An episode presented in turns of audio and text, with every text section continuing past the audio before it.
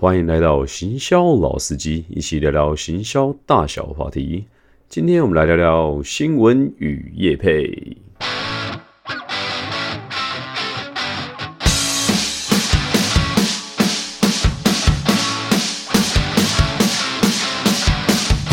嗨，大家好，我是老司机啊。如果你真的有卖过东西啊，或者是老板的话，你一定都很希望说，哇，如果记者媒体啊来采访我的商品的话，那有多好啊！我想啊，如果操作这个新闻媒体啊，应该是各家厂商的梦想啊。不过说是梦想，说实话，其实台湾已经很多财团啊，已经达到这个目的了啊。这个梦想好像对他们也没有那么遥远。不过呢，今天我们来分享的，就是啊，如果你老爸他不是蔡衍明的话啊，那你要搞这一块的话，你该怎么搞嘞？这一集听完呢，你就会知道媒体业的他是怎么玩的。如果你真的想要花钱呢，买个新闻专题的话，那该怎么搞啊？这一集会分享给你听到。如果你真的想要对这种呃公关操作的议题啊，哦，变得真的是很精通的话啊，也欢迎你跟这个第三集啊，我的这个系列的第三集两个一起服用，双效服用效果更佳。一个是讲这个新闻专题的配合啊，另外一个讲这个舆论情报的配合啊，两者结合在一起呢，其实是一个很完整的一个行销沟通策略啦。好啦，那我们这一集呢，就好好的来聊聊新闻议题该怎么操作吧。这是我们这个系列的第六集。公关操作开始的时候呢，一样的啊，我们就不免俗的呢，就是来教大家一样怎么讲假掰的话啦。哦，在行话里面呢，业内的时候呢，我们当然不会讲说我们在操作新闻啊，这真的很难听嘛。啊，内行的时候都说我们这个叫做操作公关议题，啊，我们也不会讲说去买新闻啦，我们讲说我们要去做新闻专题啊，这样听起来就是比较内行啦。啊，也比较好听嘛，对不对？什么什么买新闻、假新闻啊，这听起来就是哦，传出去的话很难听啦。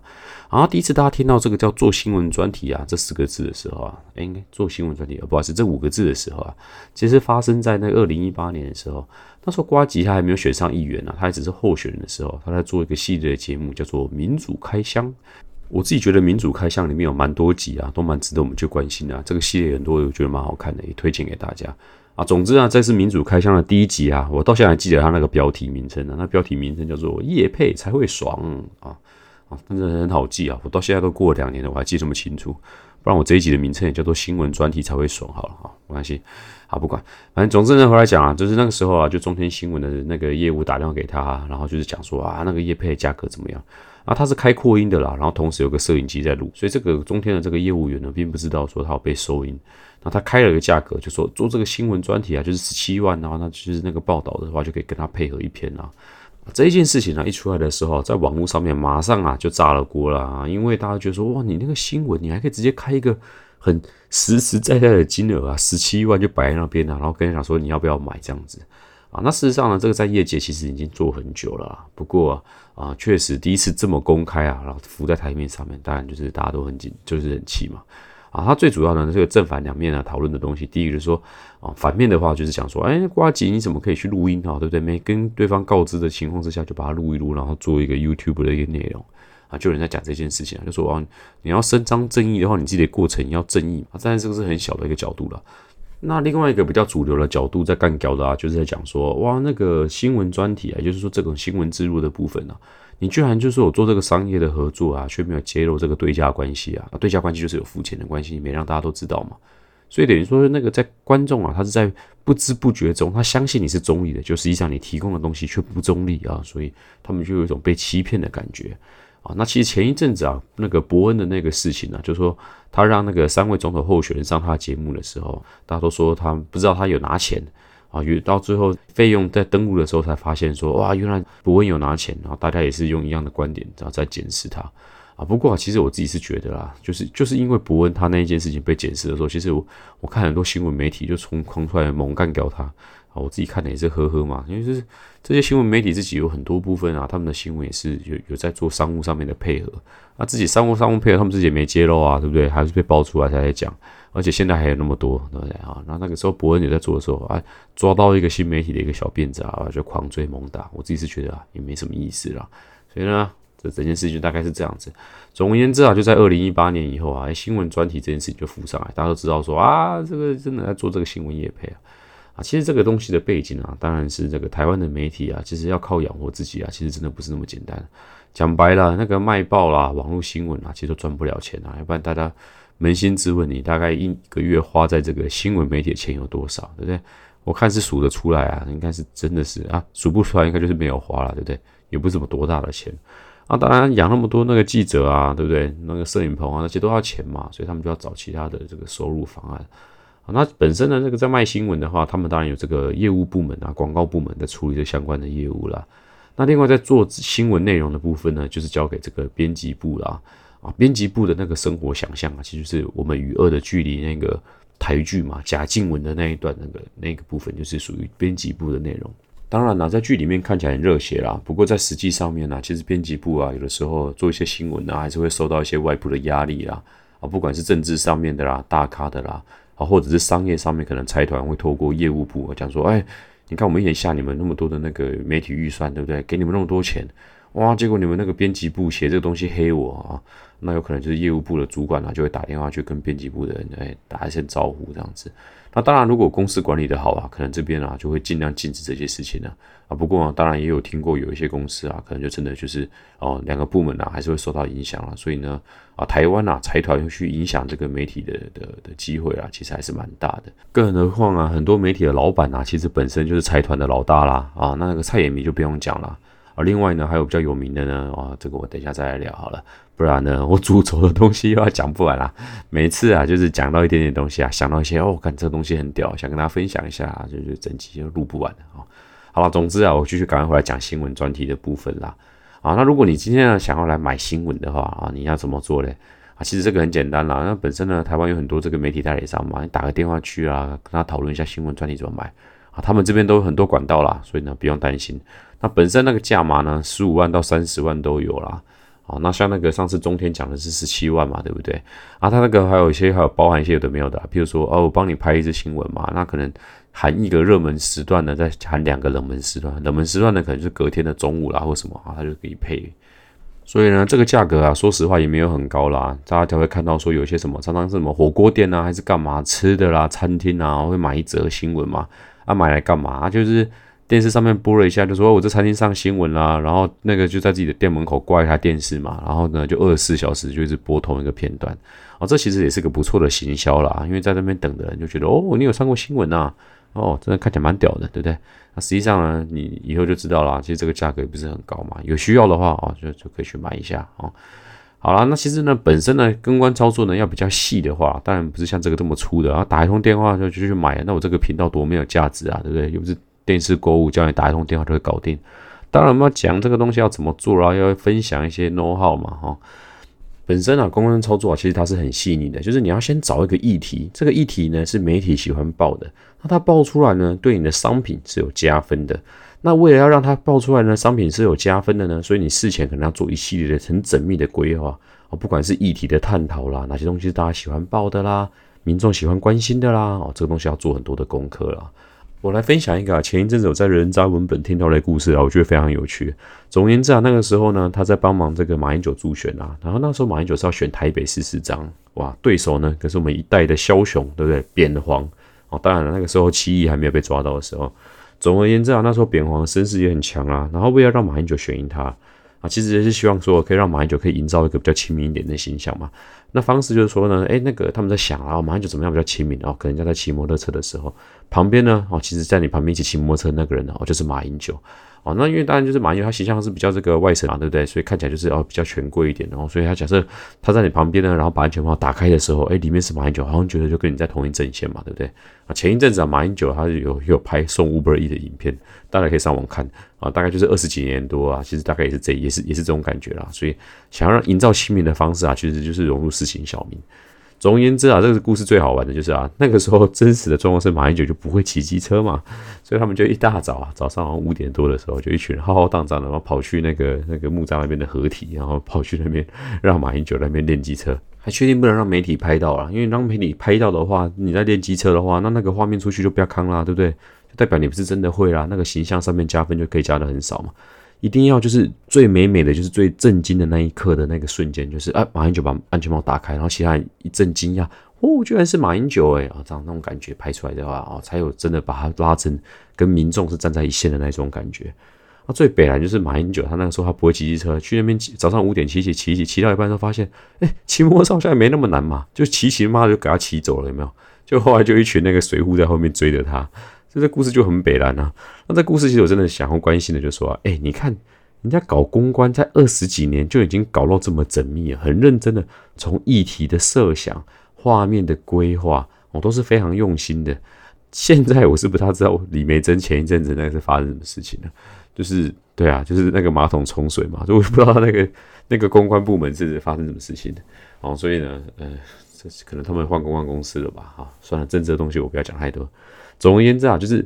公关其实已经二十几年了啊，这个东西产业已经非常非常成熟到爆炸了。对，那个东西搞二十几年还能不成熟吗？哦，所以啦，如果今天呢，你今天也想要搞类似的，就说有很多的记者拍一个你想要的画面的话，第一件事情就是像刚才讲的，设定一个很棒的议题。然后呢，你自己把那个画面都先想清楚，哪个东西蹦出来的时候是最有爆点的啊？那你就可以下去做这个东西。那首先呢，你要开一个记者会啦。好，那要开一个记者会的话呢，哎，你看出钱的人最大嘛，对不对？这个东西可以弄起来很 fancy，所以你还可以自己去选主持人，跟自己选 model 哦。哎，有没有？这是一个利多，有没有让你比较想要办记者会了？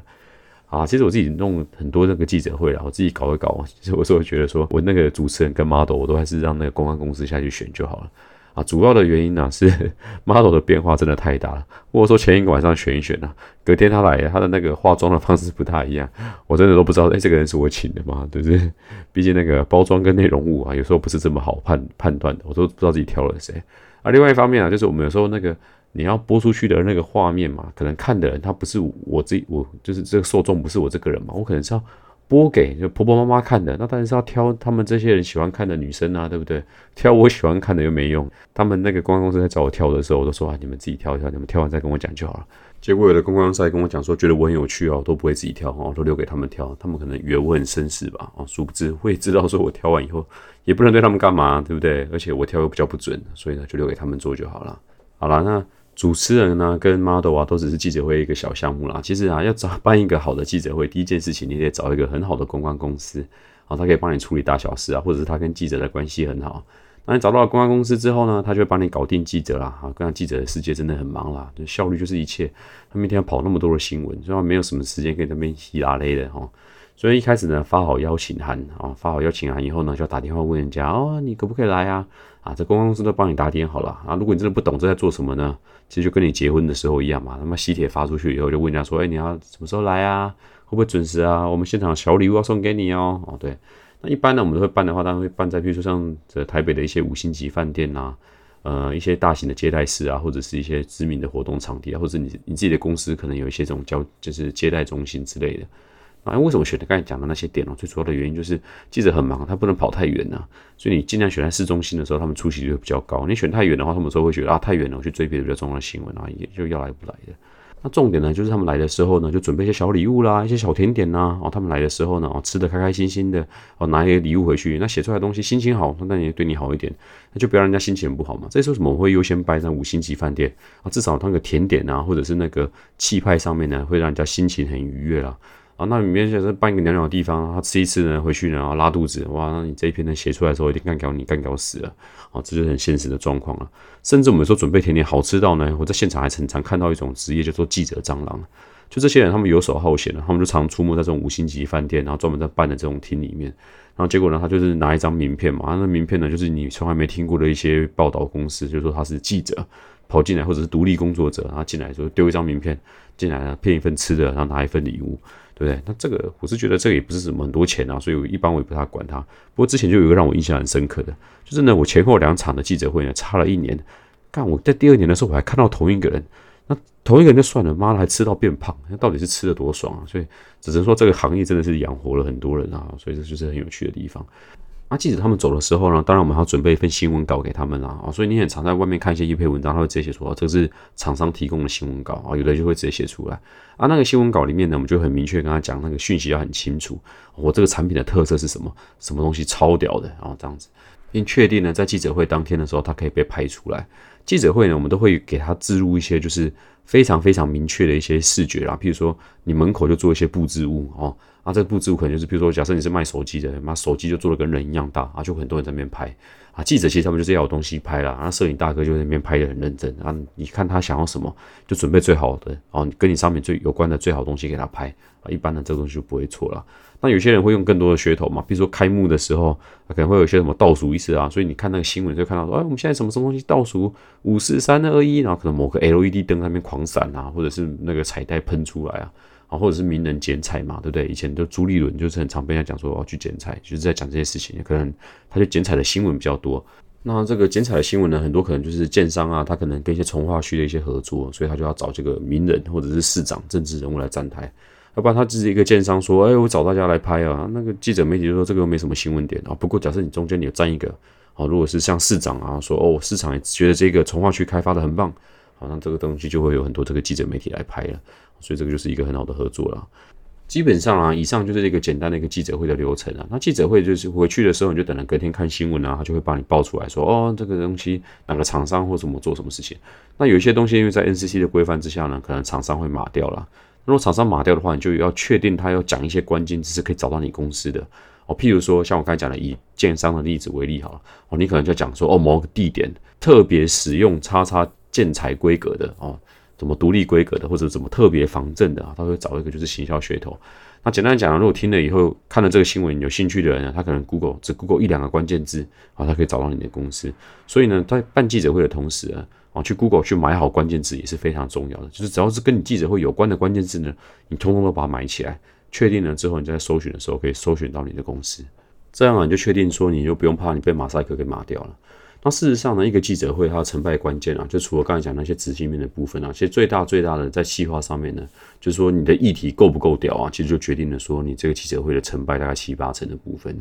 那大部分呢，如果你想要比较安全的话，譬如说有些像什么十四梗啊，十四梗像大家比较喜欢看的那种新闻媒体爱吃的，比如说像房价啦、低薪啊，然后这种命中率就会很高嘛。啊，或者说某些金融服务啦，或者是某些什么研究报告啊，这个新闻媒体也很喜欢。好，简单讲，比如说，假设你是一间金融公司，或者是你是什么信用卡公司，好了，你就找一个你们把后台的资料捞一捞，然后就说，哦，经过叉叉公司的什么叉叉研究分析，发现哦，年轻人哦，他们可能哦有八成的钱都拿去出国去爽了，或什么啊，那这个后面可以写的议题就很大嘛，新闻媒体喜欢吃这种东西。然后那这个，或者是你可以找某些研究单位啊，你们去研究研究了哦，拿欧美的哪一种饮食疗法哦，可以平均减少热量的吸收百分之二十或什么，它这种就是媒体喜欢收的，因为媒体喜欢收的东西就是消费者喜欢看的。那像我刚才这种例子以后，哎，你确定这东西是消费者喜欢的，他们就会来吃这个议题，那你就可以顺利的发新闻啦。其实啊，我们在这种办记者会的时候啊，其实记者会他们都蛮和谐的啦，就是他们态度也都呃很友善呐。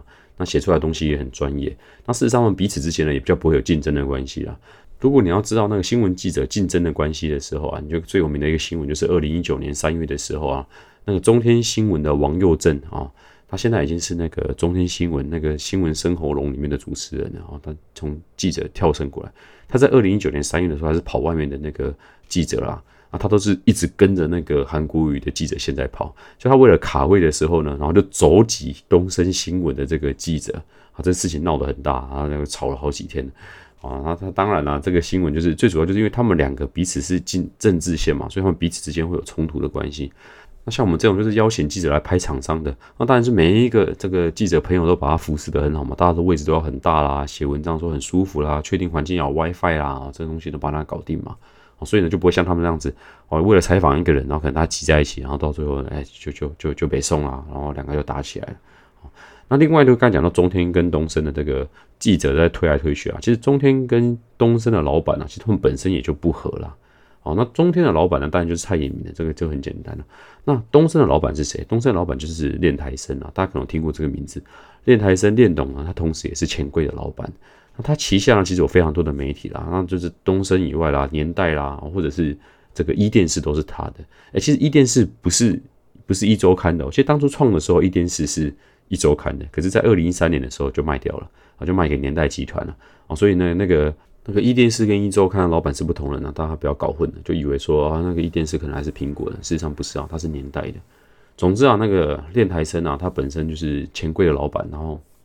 那他很不爽蔡衍明啊，所以他们两边呢，假设有彼此公司的新闻的时候啊，啊，譬如说假设钱柜出事情了嘛，之前大火那件事情的时候，哇，那那个蔡衍明旗下干掉他的时候是不遗余力啊。那相对了，那个旺旺集团出事情的时候啊，我看那个那个练董那一边其实也不会太客气啦。啊，这个就是台湾的媒体生态啊，这个就没有办法。如果想要对这个媒体生态呢有深入的研究的话，那 Google 公司的这个新闻研究室，他们有一系列的题目呢，都做得非常好啊，也欢迎大家去看看啊，就特别推荐给大家。